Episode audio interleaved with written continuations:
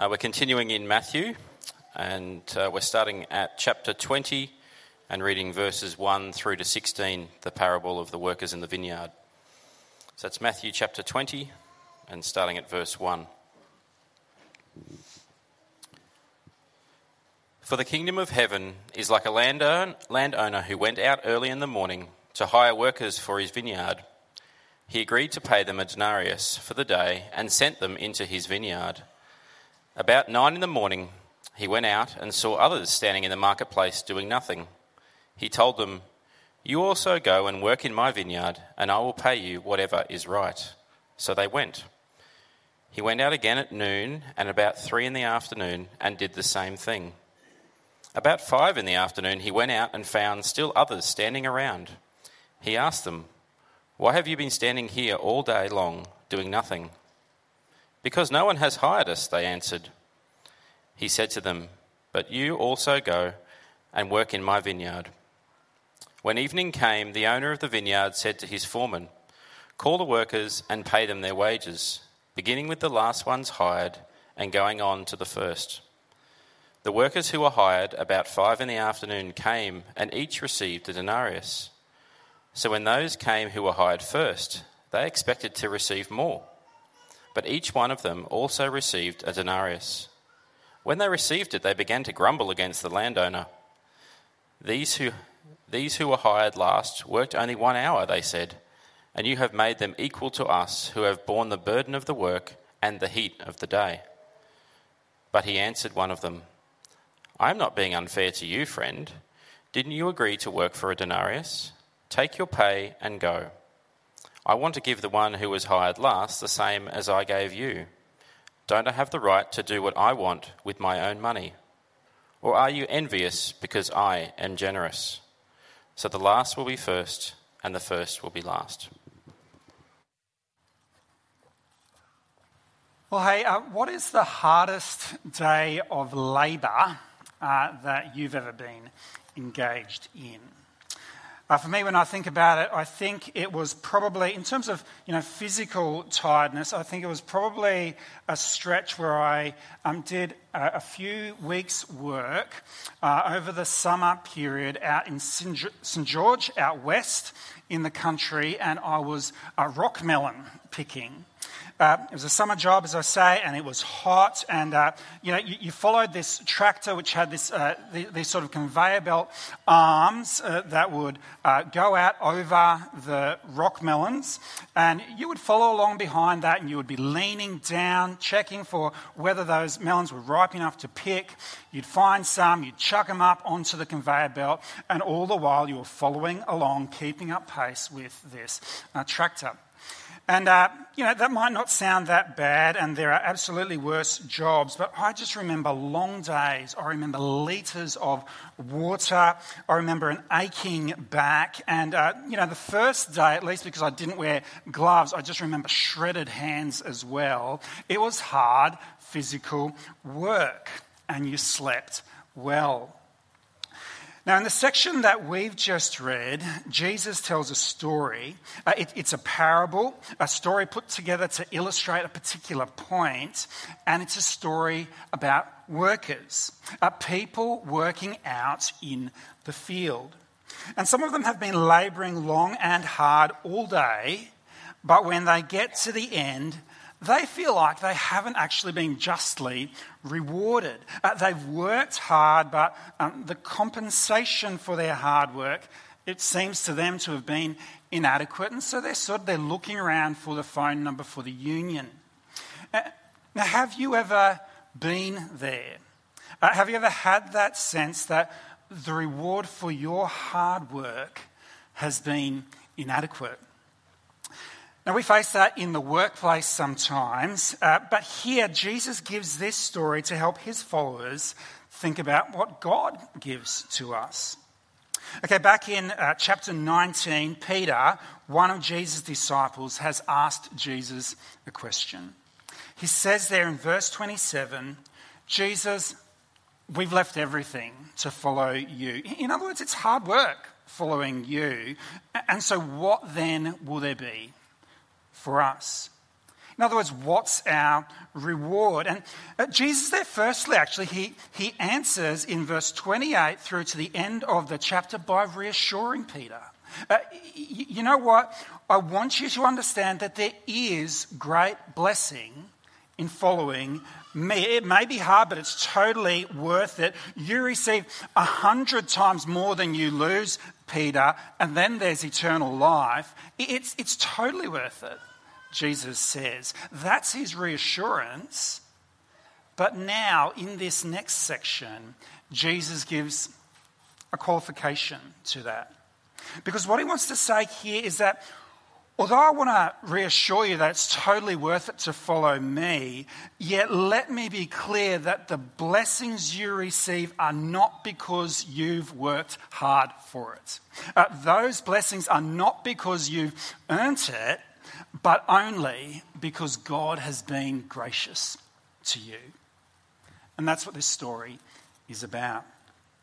And so it's an important story for us because uh, what it digs at are issues of entitlement versus issues of uh, gratitude. Is the kingdom of God something that I'm entitled to, or is it something that I'm grateful for? That's what this story is about. So let's remind us ourselves of the story. Uh, Jesus says here that the kingdom of God is like a landowner who hires workers for his vineyard. And now the day starts at about 6 a.m. He goes out, he hires workers for the day. Uh, they agree to the wage of a denarius, which, you know, was a good day's wage. It was a generous day's wage for unskilled labourers. And then the landowner goes out again at 9 a.m. and finds some more workers. And then again at noon, and then again at 3 p.m., he finds some more workers. And then even at 5 p.m., just an hour before the close of the day, uh, he goes out and gains m- more workers. And uh, so the end of the day comes, and uh, now it's time for the workers to be paid. Only what happens now is surprising uh, because those who just arrived at 5 p.m. get paid a whole denarius. Uh, and so that's a lot given they were just there for an hour. And so the 6 a.m. workers see this and they're expecting that they're going to be laughing all the way to the bank. But when they receive what they receive, it's a denarius, like everyone else. And they, they complain about this. And I mean, of course, at one level, we kind of understand the complaint, don't we? I mean, an, an average uh, daily wage in Australia today is about $250. And so, if you want to work it out in hourly terms, the 5 p.m. workers for their one hour of work get paid $250 an hour, pretty good rate. Uh, whereas the 6 a.m.ers, for their 12 hours of work, get less than $21 an hour.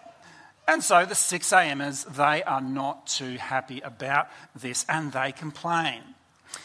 And the landowner responds by saying, Hang on a second, didn't we agree to a denarius at the beginning of the day? And weren't you pretty happy with that wage at the beginning? Didn't that seem fair to you then? And so, don't I then have the right to use my money as I see fit? Are you envious because I'm generous? That's the conclusion to the story. So the story gets us thinking, doesn't it? I mean, okay, we wouldn't run a business in this way, and Jesus isn't suggesting that we should, but Jesus wants to get us thinking and to teach us. So we consider the elements of the story. And we come firstly to the workers. Okay, how should we understand the place of the workers in the story? Well, the way to understand their place is to think of the workers as those who are needy. Okay, the workers need employment. Uh, that's why, by the way, they're hanging out in the marketplace. Uh, among other things, the marketplace uh, was kind of like, if you like, sort of, it was sort of the job centre. It, it, was where you would go to say, hey, I need work, I need a job. And so these guys are needy. Okay, I don't know if you've ever um, been unemployed.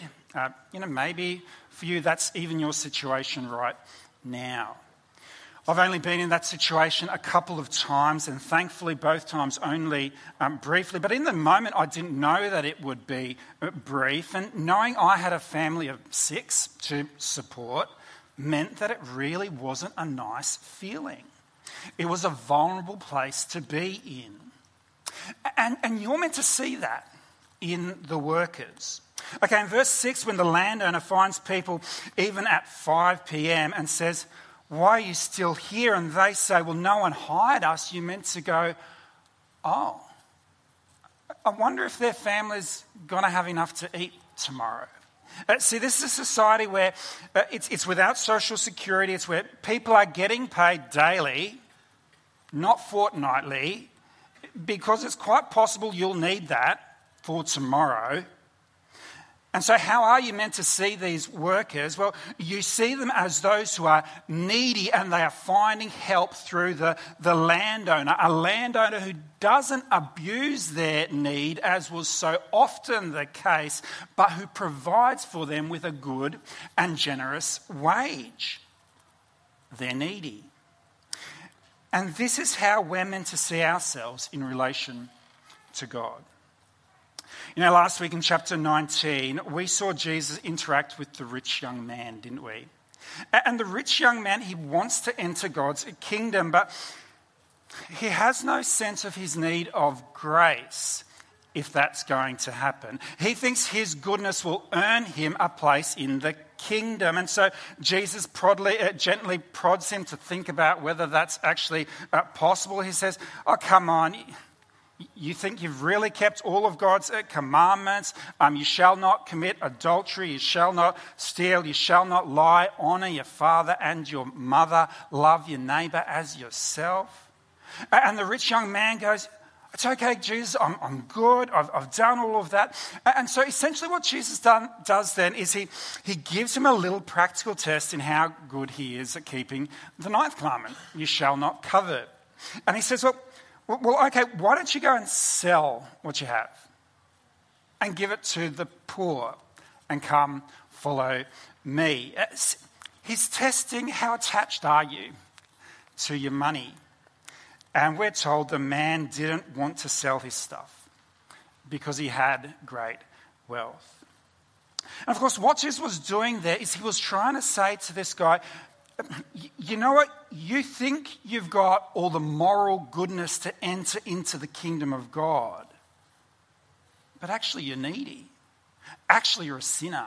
Actually, you're, you're, you're covetous, you're greedy, you don't match up to God's standard for us. And so you need grace. And so the first step in entering the kingdom is to realize our need. We are sinners broken God's laws. And so we are not entitled to enter the kingdom.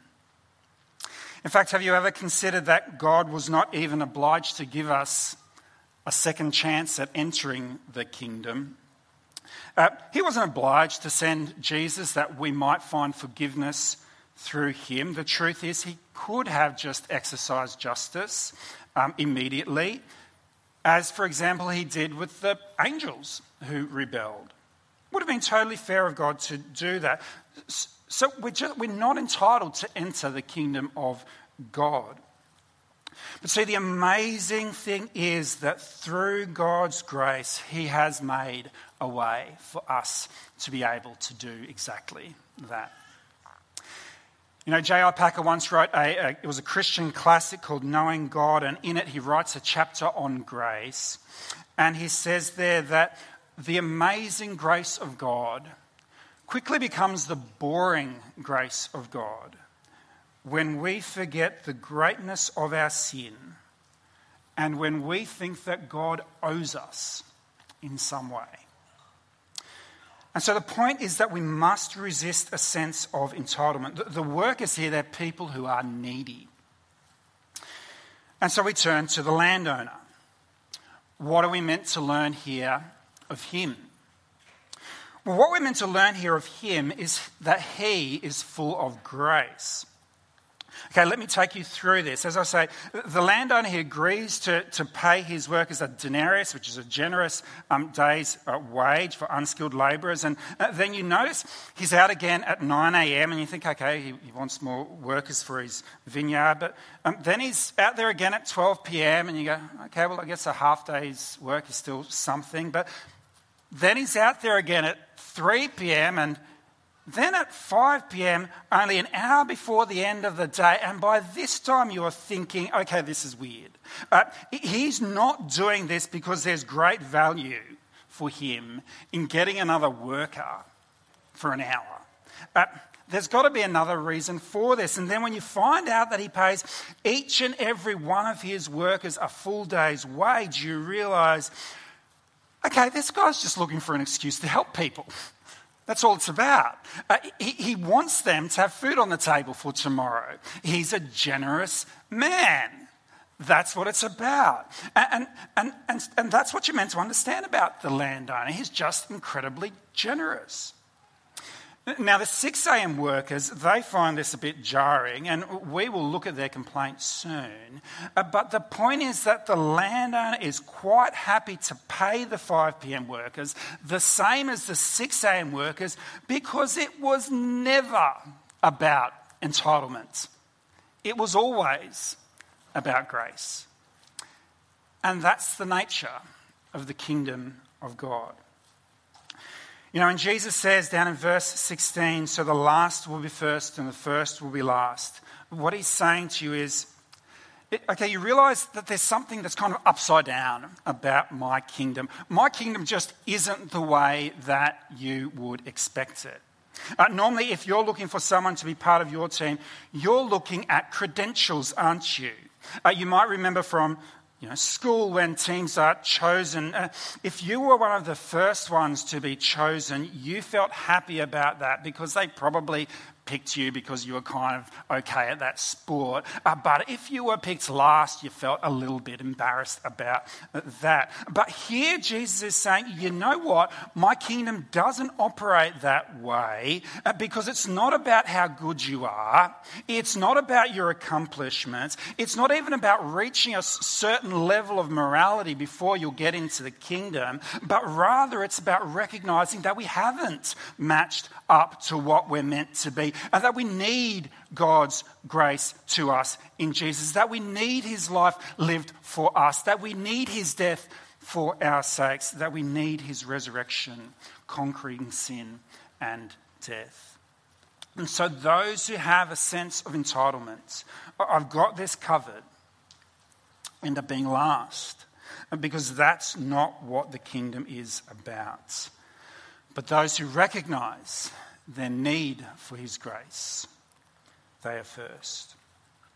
See, it's a kingdom of grace, not a kingdom of merit. You know, friends, in not too long we're going to share in the Lord's Supper together, and as we do that, well, it's all about what Jesus brings to the table, isn't it? Uh, his body broken for us, his blood shed for us. It's, it's not about what we bring to the table, and there's that great old hymn, When I Survey the Wondrous Cross. It will actually re- reflect on it over the Lord's Supper. And it, it expresses this so well, doesn't it? It says, When I survey the wondrous cross on which the Prince of Glory died, my richest gain I count, but loss, and pour contempt on all my pride. Forbid it, Lord, that I should boast, save in the death of Christ my Lord all the vain things that charm me most, I sacrifice them to his blood. See, it's this upside down kingdom, isn't it? I pour contempt on all my pride, and I boast rather in the death of Jesus Christ, my Lord. Because it's His grace that makes the difference to me. And, friends, I would want to say today, I trust that. Uh, what, uh, that this is not just true for the hymn writer, but I trust that this is true for you today. Is that true for you today? Uh, that your sense is not one of proud entitlement to God's kingdom, but that rather it is one of boasting in the gracious death of Christ for you. Now, just to say, if that's not how you thought about these things before, if for you Christianity has been more about keeping up to a standard with God, uh, then today would be a great time to change that way of thinking, to ask God to help you find your great boast in His grace towards you. The first will be last, and the last will be first. This is the grace of the landowner. And finally, we come this morning to the grumblers. And here we're going to spend a little more time on those who were the 6 a.m. workers in the story. Now, as we've seen already, the, the 6 a.m. workers, they're not happy when the end of the day comes, uh, and they let the landowner know about that. Hey, we bore the heat of the day for you. And some of these guys, they've only been around for an hour, and they're getting the same as us. And the response of the landowner is very telling. He reminds them what they received, that it was completely reasonable. They were happy at the beginning of the day for that. And uh, the reality is, okay, if he hadn't been generous to the others, actually they would have no worries right now. Uh, their problem, in fact, was his generosity. Uh, okay, earlier this year, at the ripe old age uh, of 44, I actually experienced something which was a first for me, uh, and that is I went to a concert. Now, you might say that sounds ridiculous. Your first concert was at the age of 44 and I would totally have to agree with you about that. I should, I totally should have been to a concert uh, by then. But you know, to make matters worse, I have to admit that this particular concert I hadn't even planned to be at. Uh, Simone has a friend, and she sometimes uh, walks with that friend. And um, on the morning of the concert, her friend mentioned that somehow they'd ended up with a couple of um, spare um, concert tickets, you know, food and drinks provided, corporate box to Ed Sheeran, and would we like to come? And we said, yes. And so we went along and we had an amazing time. And just to say, if you'd asked me before the concert what songs Ed Sheeran sings, I could have named a couple, one or two, um, but that'd be about it. And so, I mean, if you were looking for a more unworthy recipient of such a generous gift, it was probably me. Uh, there would have been plenty of others who knew all the Ed Sheeran songs and who had a much better track record at getting along to concerts than me. And no doubt some of them didn't get along to it, and they would think that it was appalling that a concert barbarian like me would get to Ed Sheeran in front of them. But in the end, Simone's friend can be generous to whoever she wants to be generous, can't she? It's completely up to her. And that's utterly good and right and fair and to my benefit. And this is kind of the point uh, that the, uh, that the landowner is, is making here to the 6 a.m. workers. He's saying, Don't I have the right to be generous to who I want to be generous to? Of course I do. And that's true with God too. Uh, God is free to show his kindness and his generosity to whoever he wants to. You know, the 6 a.m. workers in this parable, they're, kind of similar to the older brother in the, um, the, the, parable of the prodigal son, if you know that story. Uh, because what they show us is that it is possible actually to have a grumbling attitude toward the grace of God. An attitude where we complain that God shows his generosity to others. And Jesus is warning against that because he's, he's wanting to say, you know, the basis of my kingdom is grace. And so if you start to take pride in, in your place in the kingdom and then resent others who seem to be getting it easier, you are forgetting the very nature of the kingdom. Okay, think of the disciple Peter, for example. Uh, he and the other disciples walked with Jesus through all the harassment, of the Pharisees. And you can imagine the temptation Peter and the others uh, could have had later on the track to, to sort of look down on, on, on, on the latecomers to being disciples of Jesus. Or, or think of the, the Jews in general. Uh, they'd already been through 2,000 years of, of, of, of, knowing God. And uh, you can imagine the temptation when the Gentiles, the non Jews, uh, come in and, and, are welcomed into the kingdom to, to sort of think of them as, as latecomers, 11th hour people who, who, who really hadn't experienced what they had experienced. But see, the kingdom of God is a kingdom of grace, it's not one of entitlement and how often we need to remind ourselves of this, even as Christians. You know, for some of you, you've been seeking to live a faithful Christian life for quite a while now. And you may even feel like you've, you've gone through the heat of the day in terms of your Christian walk. Uh, you've endured hard things and you've stayed faithful. You've been sticking with it but still, there's no escaping that it gets you down, that there's still that sin that you thought you would have made more progress in by now, or that there's members of your family that have not yet turned to Christ or have turned away from Him. Or there's those close Christian friends you recently lost, or your marriage it often feels hard. Or your business, it's in trouble. Or then there's the medical appointments which keep on mounting up. And you look around and you see others, some of whom seem like they haven't even done the hard yards yet. Or maybe they're not even following Jesus. And yet at the same time, their life seems kind of easier in some of those areas. And the tendency can be to grumble, can't it? I mean, why do they get a better hourly rate than me?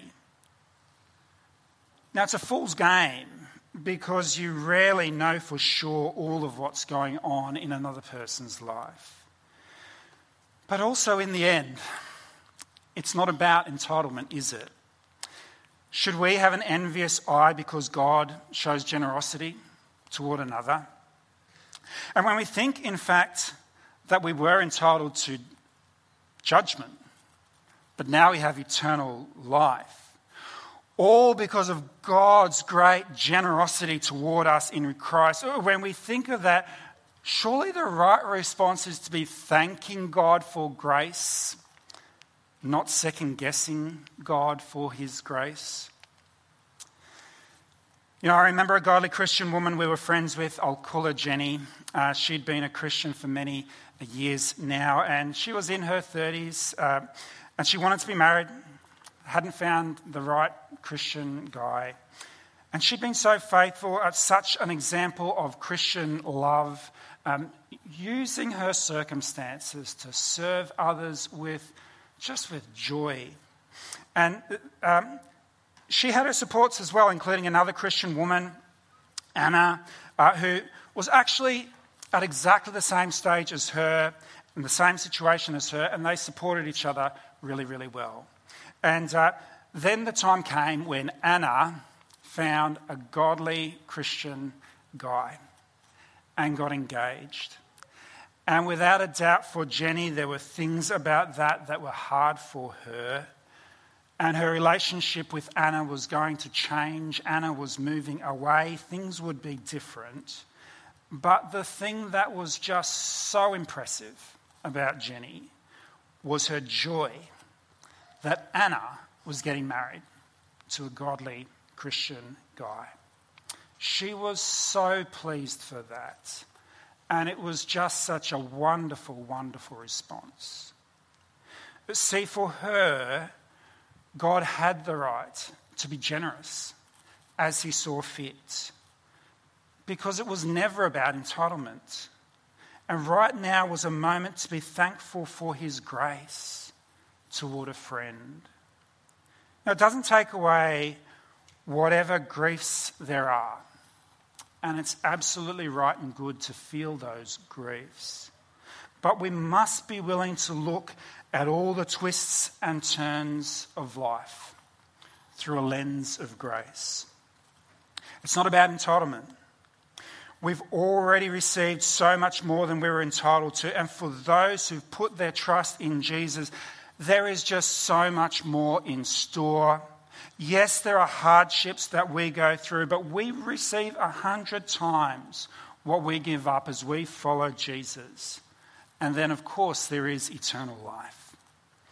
And so we are thankful for the blessings that God gives his people in this existence and the next. And we accept these things with deep gratitude, knowing that each blessing is something that God has given to us. Not because we've earned it, but only because He is generous. Let's pray together. Heavenly Father, thank you that you are a God of grace. Uh, we confess that we don't deserve it. We confess that we are needy, that we've broken your laws, that we've sinned against you. But you've shown us grace through the blood of Jesus. And so help us to trust in him and to live lives not of grumbling, but of gratitude. We pray this in Jesus' name.